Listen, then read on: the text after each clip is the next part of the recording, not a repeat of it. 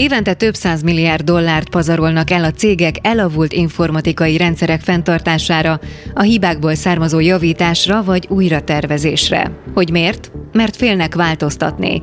Inkább haladnak a kényelmes, jól megszokott úton, míg a technológia elszáguld mellettük. A kár pedig tetemes, emberi és gazdasági értelemben is. A Gartner kutatócég becslése szerint 2019-ben 3,74 ezer milliárd dollárt költöttek el globálisan IT-ra. Ennek nagyjából a fele a meglévő rendszerek fenntartására és a működési költségekre fordított összeg.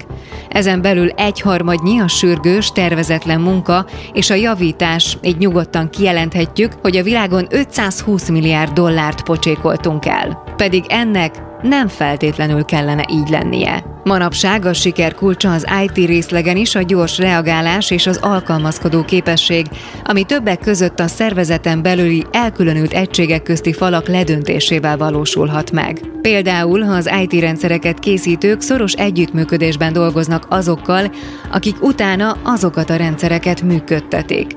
Egy ilyen vállalati kultúrában mindenki felelősnek érzi magát a nap végén is, és kamatoztathatja a saját ötleteit.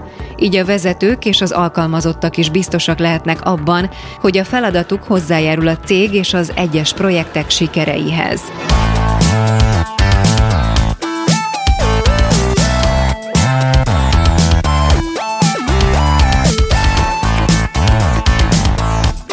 Legyél úttörő, legyél dinamikus, legyél agilis, változtas, digitalizálj, újíts. Ezt várják tőled. Ettől leszel sikeres vezető. Mondani könnyű, megcsinálni nem annyira. Az Epic Stories podcastben olyan üzleti történeteket mesélünk el, amikből tanulhatsz, amik inspirálnak, vagy egyszerűen csak szórakoztatóak.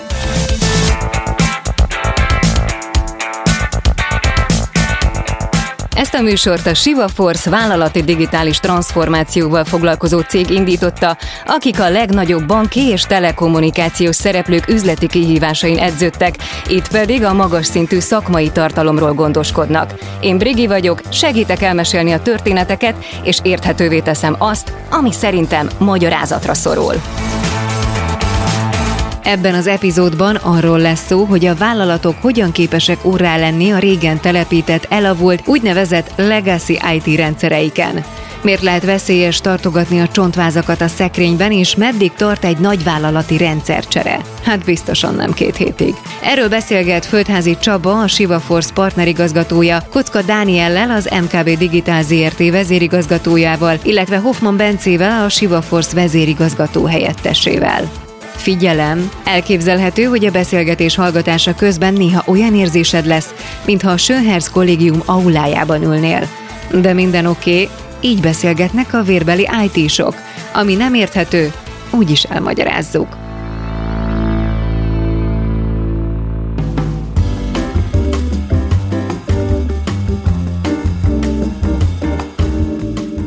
Egy picit így aktuál témával kezdeném a beszélgetést, aztán majd nyilván el tudunk kanyarodni a legkülönbözőbb digitalizációs bugyrok felé, de azért azt gondolom, hogy nem mehetünk amellett a téma mellett el, hogy a, a Covid helyzet még mindig mindannyiunkat érint, de én inkább visszamennék egy picit a múltba, valahogy az indulás pillanataiban, hogy egyébként az akkori néhány hét, ami lezajlott akár egy nagy vállalat életében, vagy akár egy IT szoftverfejlesztő cég életében, mennyiben számított az akkori állapotnak a digitális felkészültsége egy vállalat életében. Úgy is feltehetném a kérdést, hogy voltak álmatlan éjszakáid a tavalyi év tavaszán, amikor ez a helyzet beütött. Alapvetően szerintem minket egészen fölkészülten ért ez a speciális helyzet. Amire azért büszkék vagyunk, hogy körülbelül két hét alatt a munkavállalóknak több mint 80%-át át tudtuk állítani otthoni munkavégzésre, és gyakorlatilag nagyon gyorsan tudtuk szeparálni a kollégákat egymástól, és a cégen belüli járványterjedésnek ezáltal útját tudtuk szabni.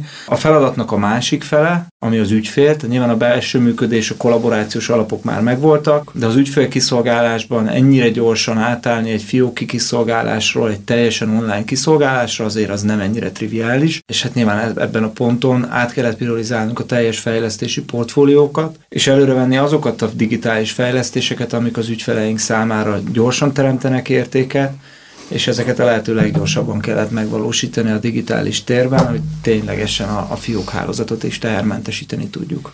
És egy IT cég, vagy egy IT szolgáltató cég, hiszen ha ő éppen beszállít egy ilyen környezetben, akkor milyen kihívásokkal szembesül, hiszen ha jól értem, akkor gyorsan megváltoztak az ügyféligények, hiszen átpriorizálódtak azok a fejlesztési igények, amik sor végén voltak, a sor elejére kerültek. Hogyan lehet ezt túlélni egy ilyen szituációt? Kicsit messzebbről kezdeném. Egy IT cég életében alapvetően ugye az úgynevezett távoli munkavégzés az már nagyon régóta technológiailag elérhető volt. Tehát mind a mi kollégáinknál, mint az ügyfeleinknél azt tapasztaltam, hogy ez működött. Korábban ilyen szigetszerű jelleggel előfordult. Itt a nagy kívás ugye a COVID megjelenésével az volt, hogy ennek a technológia oldala mellett megteremtsük azt a kulturális oldalát, hogy a lehető legkisebb zöggenővel lehessen egy, egy IT céget a mindennapi működésbe és távoli munkavégzésre átállítani.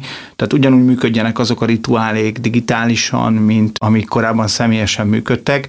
Tehát személy szerint nekem is sokkal egyszerűbb volt bemenni mondjuk az agilis működésbe jól ismert napi stand-up ülésre, és akkor egy csapat életébe így betekintést nyerni, adott esetben egy órás időszak alatt pár percet eltöltve minden csapatnál, csak hallgatólagosan meghallgatni, hogy hogy állnak adott esetben az egyes fejlesztések, vagy az egyes projektek.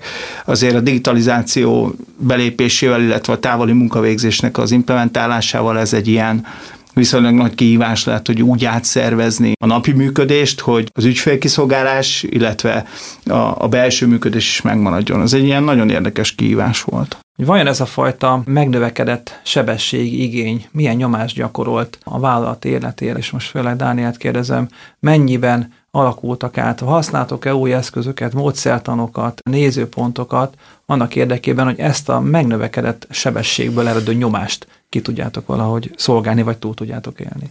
Alapvetően nyilván az, hogy az ügyfelek elvárásai a digitális térben megváltoztak, az a pandémia ezt felgyorsította, de alapvetően ez messzebb gyökerezik. Nyilván ezekre a kihívásokra azok a klasszikus IT megközelítések, amikor kitaláljuk, hogy mit szeretnénk megvalósítani, azt részletesen megtervezzük, és akkor egy implementációs tervet készítünk, és szállítókat választunk ki, dobozokat vásárolunk, azokat customizáljuk, és jó, bonyolult infrastruktúránkba beintegráljuk, és több éves projektekben gondolkozunk, ez a megközelítés fölött alapvetően eljárt az idő. Bizonyos területeken a korábbinál sokkal nagyobb felhatalmazással rendelkező kis agilis csapatok megalkotják az ő backlogjukat. Akkor kezdjük is el az IT szótárazást. Agilis fejlesztésben a backlog a teljes listája azon elvégzendő feladatoknak, amik egy nagyobb stratégiai terv részét képezik. Termékfejlesztés esetén a lista elemei prioritásokat is tartalmaznak. A backlogba minden ötlet lehetőség bekerül. A csapat általában 2-4 hetes sprintjeit pedig ebből a listából lehet feltölteni. Végig gondolják, hogy nekik mi a legfontosabb, mi teremt leginkább értéket az ügyfeleik számára, vagy akár a belső folyamat hatékonyságaik számára, és elkezdik ezeket együtt megvalósítani. Ja, alapvetően ez nem egy új helyzet számomra, vagy illetve számunkra. Az elmúlt mondjuk egy tíz éves időciklusra visszatekintve, amit Dániel is említett, tök fontos dolog volt, hogy valóban ezeket a dobozokat customizáltuk, tehát mi a teljes lifecycle managementben abban a részben léptünk meg, amikor ki lehet választva, mit dobozunk, és azt beintegráltuk egy, egy nagyvállalati architektúrába. Alapvetően release szállítottunk akkor is, ezeknek a release volt egy fix időpontjuk. Most annyiba változott ez a dolog, hogy ezek a release azért valamilyen módon felgyorsultak. Tehát továbbra is én azt tapasztalom, hogy nagyvállalati oldalon megvan a stabilitás, ebbe bele kellett rakni azt a típusú agilitást, amiről ugye Dániel is beszélt, hogy a belső fejlesztői erőforrásoknak, akik most már nem csak belső folyamatokat csinálnak, hanem lokális IT fejlesztéseket is végeznek, összekapcsolódjon azzal az adott dobozzal vagy funkcióval, amit mi szállítóként oda a bankba implementálunk.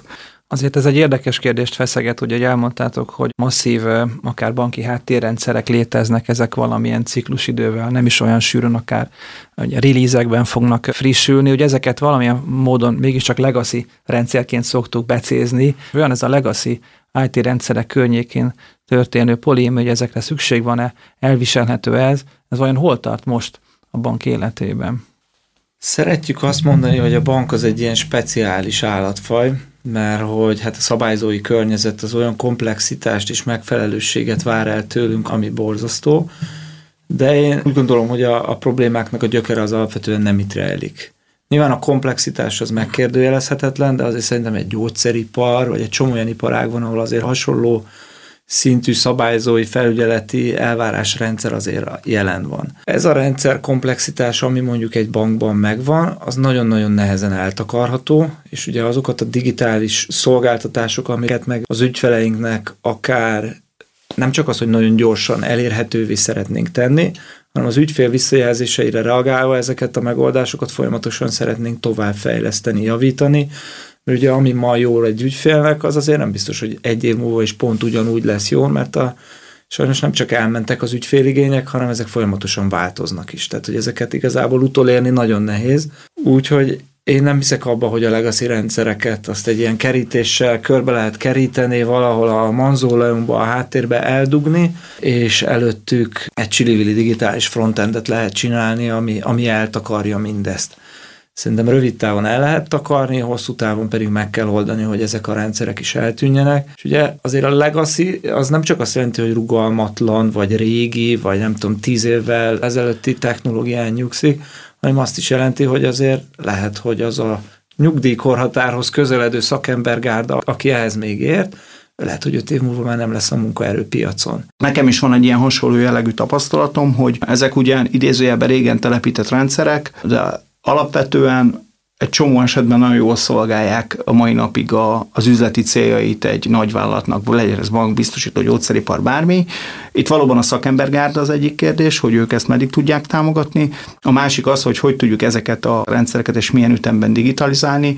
Harmadsorban meg, hogy milyen szinten fogja ez megérni egy profitorientált vállalatnak. Azért mégiscsak azt halljuk, látjuk a konferenciákon, sajtóban, hogy ezek a a nagy rendszercserék azért a kettő, három, négy, öt évig is el tudnak tartani, hogy akkor mégis mi indokolja, hogy ilyen idő távlatokban kell gondolkodni, indokolt ez most így 2021 környékén, és ha igen, akkor akkor vajon mi indokolja, Dani? Kevés olyan példát látok, ahol azért az igazán komplex nagy legacy rendszereket azért sokkal gyorsabban le lehet cserélni.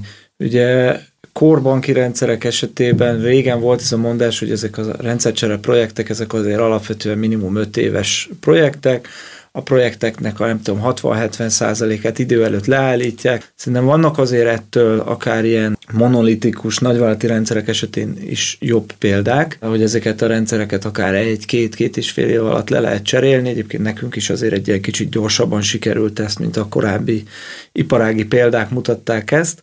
És ezek a gigaprojektek azért alapvetően ebben a pár éves időintervallumban a fókuszt a piacszerzéstől és a piaci aktivitástól egy ilyen belső építkezés irányába mindenképp elviszik azért. Ezeket a rendszereket, hogy előbb-utóbb kivezessük és kicseréljük, ez elkerülhetetlen. Nyilván ennek több módja lehet, van, amikor ilyen Big Bang implementációba két-három évig készülünk, folytában tesztelünk, és egyszer csak kiélesítünk mindent az ügyfél számára. Nyilván ezt föl lehet darabolni ezt a munkát, ezáltal nem feltétlenül lesz rövidebb, de jobban lehet priorizálni a, a munkadarabokat. Beszállító oldalon vajon ez a fajta Big Bang módszertan, ez milyen csapást tud mérni, hogyha hirtelen az adott kapacitásnak a két-háromszorosát is meg kell tudni mozdítani egy ilyen projektnek a, az adott szakaszában? Nekünk egy olyan módszertani csavarral sikerült ezt megoldani, hogy házon belül úgy képezzük a fejlesztőket, hogy egy évben háromszor csapatot cserélnek a kollégák. Ez annyit jelent, hogy aki adott esetben a termékünkön fejlesztett egy típusú funkcionalitást, az most hasonló típusú funkcionalitásra, de más kódbázisra kerül. Ez több szempontból is jó, a kollégákat frissen tartja, idézőjelben olyan, mintha egy nagyon idézőjelben egy új munkahelyen lennének, egy új csapatban, új kollégákkal ismerkednek meg házon belül is, másképp pedig biztosítja azt, hogy egy éven belül a teljes fejlesztői állomány megforduljon, és adott esetben, hogyha egy ilyen Bing Bang megrendelés érkezik egy nagyvállalati ügyfélkörből, akkor ne teljesen nulláról kelljen felállítani a kollégákat erre a setupra, hanem be lehessen ültetni egyszerre több embert egy sokkal alacsonyabb overheaddel. Hogy éri meg egy fejlesztő azt, hogy amit éppen az előző két hétben vagy egy hónapban megcsinált, arra azt mondja az üzleti terület, hogy ezt most, most mégiscsak másképp szeretné. Vagy milyen módszer van arra eh, kiküszöbölésére, hogy ne dobják el az embernek a kasszát kapát, és mondják azt, hogy ezt így nem tudják a továbbiakban tolerálni. Hát az, hogy a biztonságot a változásban lássák a kollégák. Tehát alapvetően nem is technológiai, hanem kulturális oldalról közelíteném ezt meg. Tehát ez a negedéves vagy négy hónapos átülés is a változást, mint biztonságot viszi be a mi szervezetünk életébe.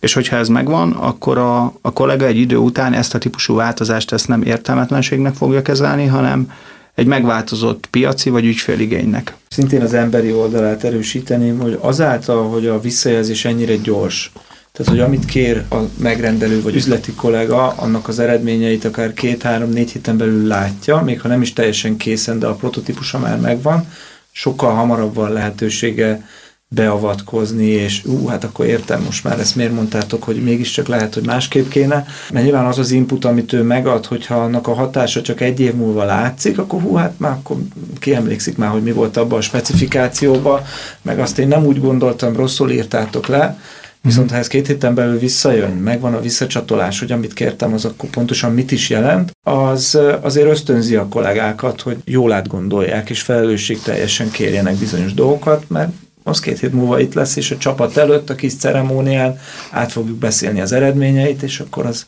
az látszik, tehát ez azért gyorsítja a folyamatot.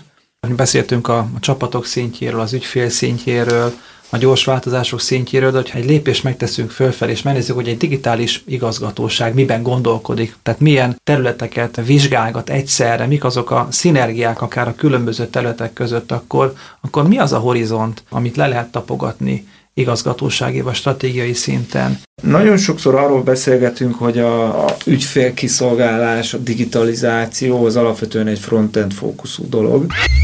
A frontend az IT rendszerek legfelsőbb rétege, amit végső soron a felhasználó lát. Ezzel szemben van a backend a rendszerek legalsó rétege, az ügyfelek számára láthatatlan, ugyanakkor ez a felelős az adatok feldolgozásáért és tárolásáért. Én viszont úgy gondolom, hogy ez az együttműködés, ez nyilván ez alapvetően szükséges, hogy ez a nagyon szoros együttműködés az üzlet és az IT között meglegyen. Szerintem ami még nagyon fontos, és főleg a nagyvállalatoknál, ahol azért a komplexitás és nagyon hosszú folyamatláncolatok vannak, ebbe a tervezésbe, ugye amellett, hogy vannak ilyen UX, UI designerek, ugyanúgy azért a folyamat szemlélet is megjelenjen, ne csak a frontot, az ügyfél élményt igazából instant módon befolyásoló felületeket tervezzük újra, hanem az end-to-end folyamatokat is. End-to-end, ha a szolgáltatás elejétől a végéig kísér a partner egy folyamatot, és teljes körű működőképes megoldást ad, jellemzően anélkül, hogy további csapatokat kellene bevonni. Előnye a magasabb minőség, könnyebb követhetőség stratégiai és operatív szinten is. Nem utolsó sorban a megrendelő időt és pénzt spórol azáltal, hogy nem kell foglalkoznia a csapatok közti eszköz, információ és tudás átadással és ezek menedzselésével. A napi munkátok során nem csak a látható területet fogjátok folyamatosan két kézzel, hanem a, a vállalat háttérrendszerei, folyamatai mögötti Igen. ügyeket egy, is. Egy nagyon kedves kollégám, aki nem a fronton dolgozik, fogalmazta el úgy meg, hogy a back office is the new front office, mivel hogy hát a front office-t azt digitalizáltuk, tehát ez maradt. Ugyanezt a fajta end-to-end gondolkodás képvisel egyébként legalábbis az IT szervezetek nagy részében a DevOps stratégia kialakítása, hiszen ott is nem csak az ügyfél élmény teljes end megjelenését kell ugye támogatni, hanem támogatni kell a fejlesztői eredménytermékek, azok a kódoknak a, az end-to-end kiutatását. A DevOps a szoftverfejlesztők és a szoftvereket üzemeltetők szoros együttműködését jelenti.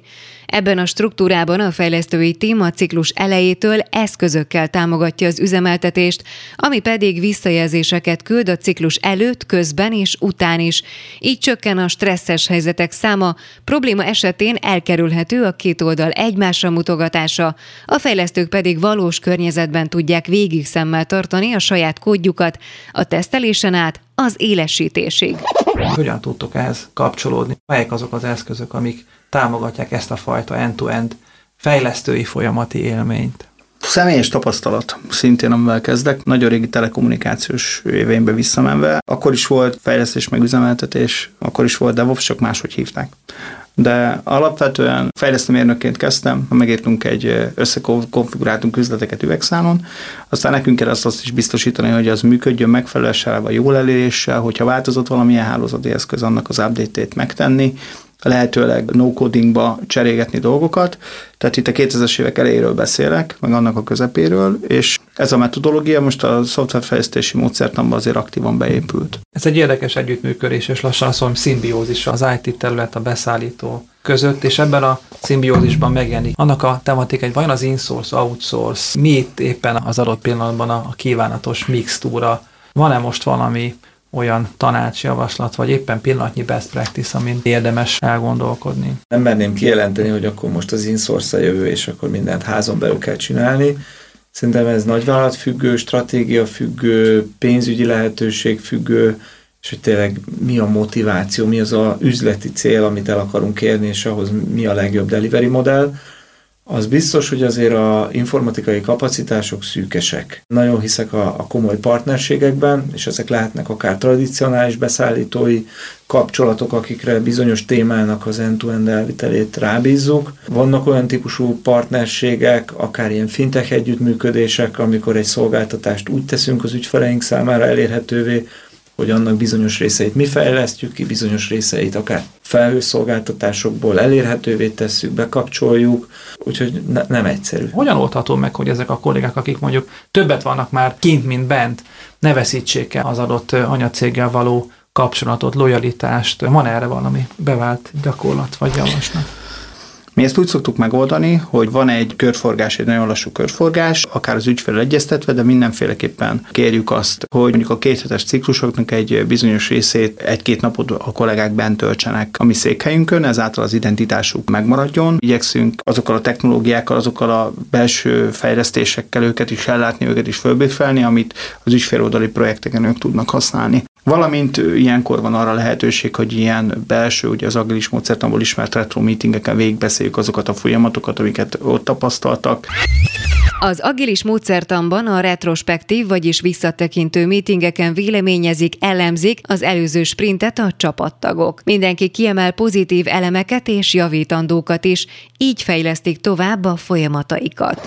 Mi hogy tudunk segíteni, ők hogy tudnak nekünk segíteni, mi miből tudunk tanulni, hiszen én a kintülést inkább egy áldásnak fogom fel ebből a szempontból, mert egy teljesen másik vállalati kultúrából érkezik meg a kollega hozzánk, és abból mi is nagyon tudunk tanulni, partner együttműködésnek köszönhetően, meg én sehonnan nem kaptam olyan visszajelzést az elmúlt években, és ez tök jó volt, hogy a kollega visszavitte esetleg, amit nálunk tapasztalt, elmondta, és hogy ezt ne talált volna, hogyha van értelme, nyitott fülekre. Mielőtt elszaladnátok egy utolsó kérdéssel, csak hogyha van esetleg olyan könyvajánló, vagy olyan irodalom, amit érdemes lenne ebben a témában érdeklődőknek, akár a DevOps, akár a, a szervezeti működés szempontjából, akkor azt legyetek szívesek elmondani. Amit én mostanában sokat forgatok, Jim Kinnek a DevOps Handbook könyve, ezt mindenkinek ajánlom egyébként ugyanúgy szeretettel. Ami engem így nagyon megmozgatott, és sokat forgattam, és próbáltam belőle egy a szerzet átalakítás során meríteni is, az a Frederick Lelónak a Teal Organizations című könyve. Ilyen nagyon érdekes pszichológiai gondolatok vannak benne, hogy eh, hogy lehet ilyen önműködő, önjáró, nagy felhatalmazással bíró autonóm csapatokat egy nagyvállalati keretrendszerbe kialakítani, és szerintem ez egy nem tipikusan agilis, van egy agilitáshoz kapcsolódó könyv, de gyakorlatilag az alapjai az, hogy a gondolatok nagyon jól hasznosíthatók.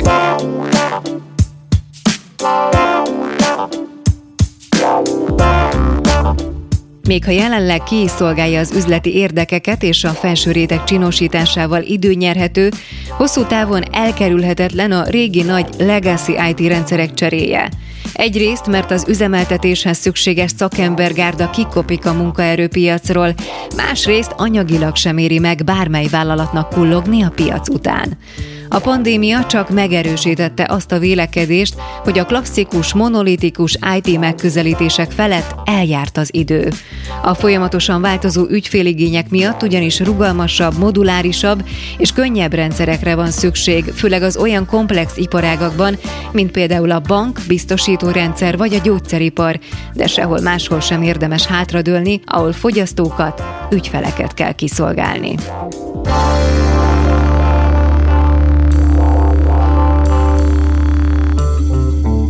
Ez a történet itt véget ért, de van még mit megbeszélnünk. Ha tetszett az Epic Stories, kövess minket a kedvenc podcast lejátszódban, és iratkozz fel az epicstories.hu oldalon, hogy ne maradj le az újabb epizódokról és a további inspiráló történetekről.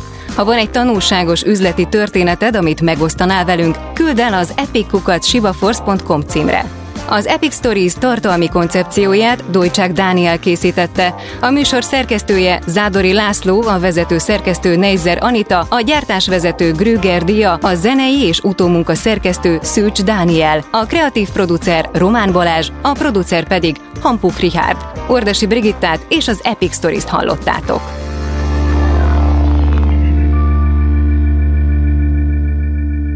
Beaton Studio